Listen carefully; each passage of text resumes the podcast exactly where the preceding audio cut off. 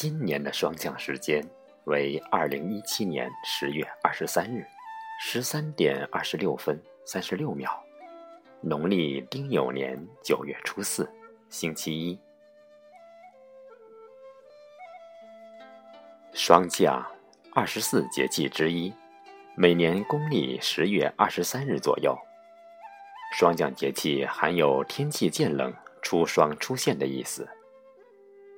月令七十二候季节，九月中，气肃而凝，露结为霜矣。此时气温降至零度以下，空气中的水汽在地面凝结成白色结晶体，称为霜。霜降是秋季的最后一个节气，也意味着冬天即将开始。此时，我国黄河流域已出现白霜。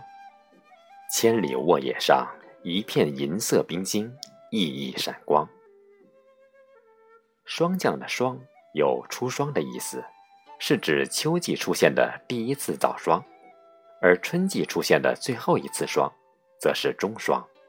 从中霜到初霜的间隔期间，就是无霜期。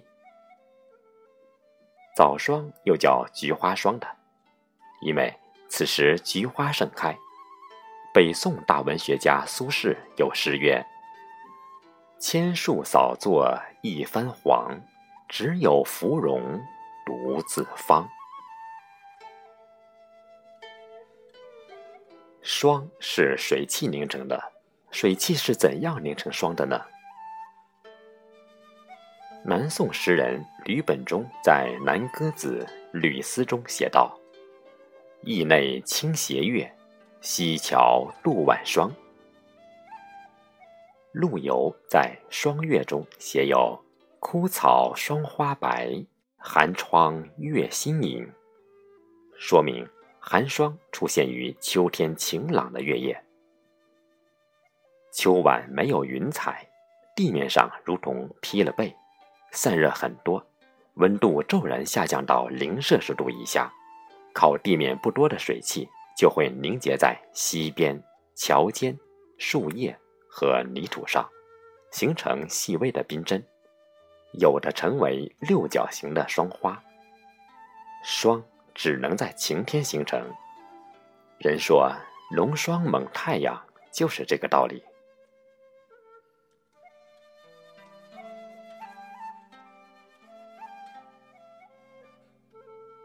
一后柴乃祭寿。豺狼这类动物从霜降开始要为过冬储备食物。二后草木黄落，此时节草木枯黄，落叶满地。三后蛰虫咸伏，蛰虫也全在洞中不动不食，垂下头来进入冬眠状态中。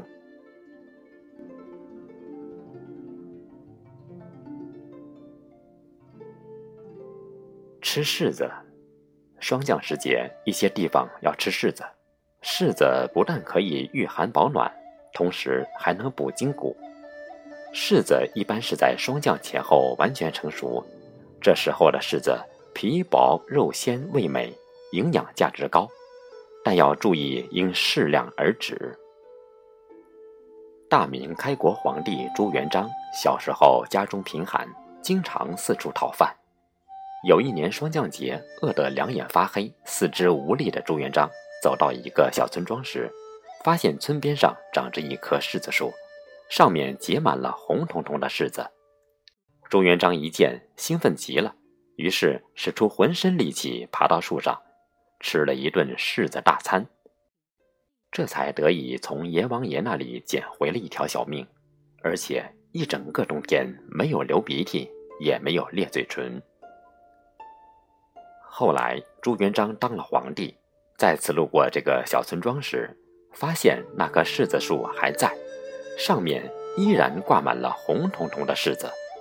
面对此情此景，朱元璋思绪万千。正是这棵柿子树，才使自己免于成为饿殍。他仰望着这棵柿子树，缓缓脱下自己的红色战袍，又亲自爬了上去。郑重其事地把战袍披在柿子树上，并封他为凌霜侯，这才依依不舍地离去。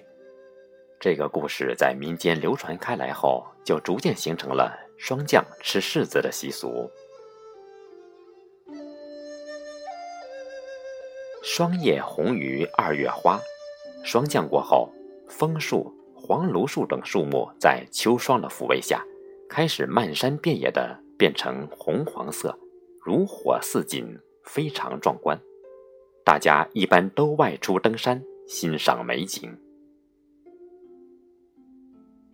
霜降时节正是秋菊盛开的时候，我国很多地方在这时要举办菊花会、赏菊饮酒，以示对菊花的崇敬和爱戴。尤其是南方地区，气候温和，霜降期间，田畴青葱，橙黄橘绿，秋菊竞放。民间有谚语：“一年补透透。”不如补霜降，霜降是进补的好时机。古人一般秋补时既吃羊肉也吃兔肉，栗子也是这时的进补佳品。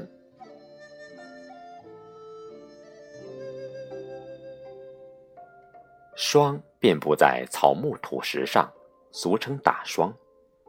而经过霜覆盖的蔬菜，如菠菜、冬瓜，吃起来味道特别鲜美。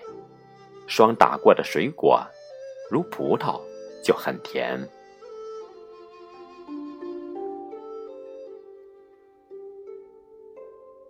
晚秋时节，天气渐凉，秋燥明显，燥易伤筋。饮食调养方面，可多吃健脾养阴、润燥的食物。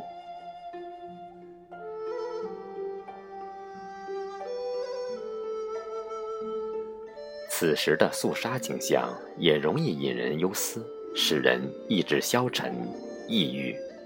应适当多吃高蛋白食物，还要适当参加一些有益身心的娱乐活动。